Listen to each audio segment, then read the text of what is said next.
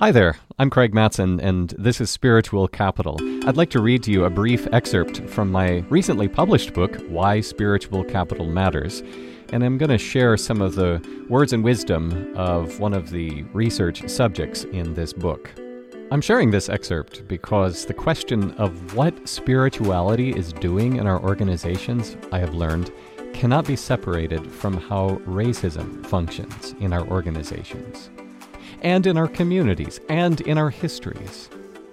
I suppose most of the time when we think about organizational spirituality, we think about something like personal wellness and providing for that for our employees, for our coworkers, for ourselves. That's terrifically important. But look, individual wellness in an ecology that is not well isn't enough. Sadell helps us see the collective unwellness that makes for personal unwellness. She has now become a pastor in Cincinnati, but she was at the time of this writing and research an administrator in an enterprise incubator that has garnered a lot of admiration. It's called Mortar, an incubator with a strong presence in Cincinnati.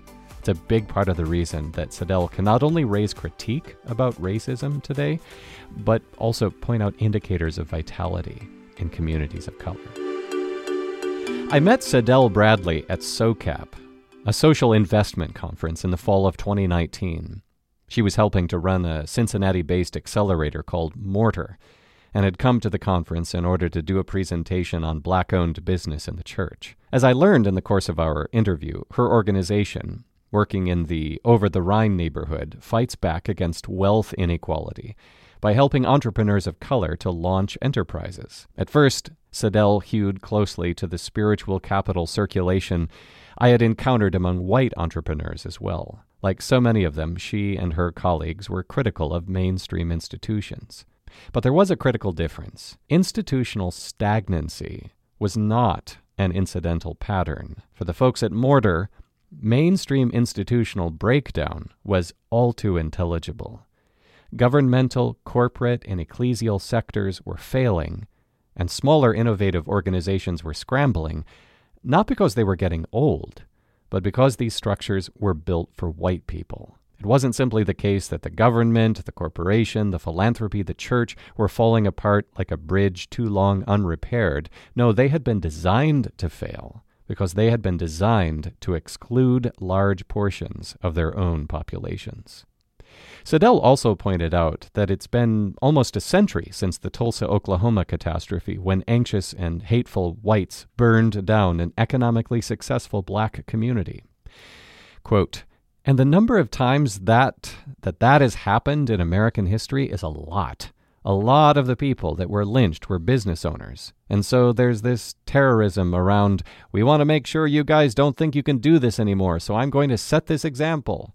And so there is this idea that is pervasive in a lot of situations, even here in this social entrepreneurship space. Certain people would be able to garner the kind of economic support, and they have to be people who are palatable to Caucasian people, just telling it like it is. Close quote. Sadell wonders, quote, how genuinely you can be as an African American and still be able to garner this support from the oppressor, or the powerful, or now the privileged people even though you worked for it historically and may actually deserve it, and is always mindful of the need, quote, to play this game to even feel that you're on the menu, close quote.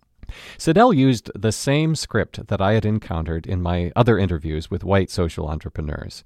Bad stuff is happening across the sectors, but mindful innovators can use business to fix things. She was, as it turned out, conversant in a broad range of spiritual practices. Quote, I am a person who can sit in silence and sit in the presence of God, all the way running around shouting, screaming, crying, and feel the power and presence and effectiveness of any of those places. Close quote. She also spoke articulately about the need for black entrepreneurs to find the resilience needed for the rigors of social entrepreneurship. As she mentored her program participants at Mortar, she impressed upon them the need for the spiritual capital of something like the one life approach. But again, Sadell executed the socially entrepreneurial script differently than her white counterparts. Quote, I think because I'm African American, and I've always dealt with African American churches. There's very little compartmentalization. It's all community. The church is the center of your social, the center of your spiritual, sometimes the center of the academic, sometimes justice, everything. Close quote. She compared it to Judaism. Quote, the idea that here's a synagogue of people, and each one of them has a different business that the whole community needs. So everyone is sustained because there's a specialization of that business and there's enough people to support the whole tribe. Close quote. Sadell also strongly emphasized the importance of community for entrepreneurs, an emphasis which she felt native to black experience, as opposed to what she saw as the more individualized preferences of white people. That's an excerpt from my book, Why Spiritual Capital Matters, and it's been recently published by Wipf Stock.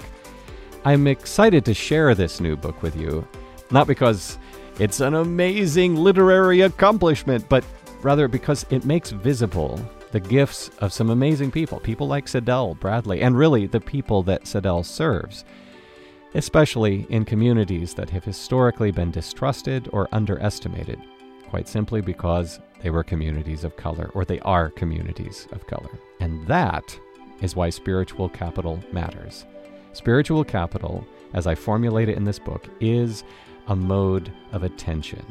It is a capability to recognize gifts as they are circulating, to spot unobvious capital, and to animate it and propel it and move it into broader circulation. Thanks for joining me for another episode of Spiritual Capital. This week, an excerpt from my book, which you can purchase either at the publisher, Wipf Stock, or you can purchase it at Better World Books, or a number of other outlets, including a, a little known one called Amazon, which I've just recently run across. I'm Craig Mattson, and I look forward to joining you next week for another episode of Spiritual Capital.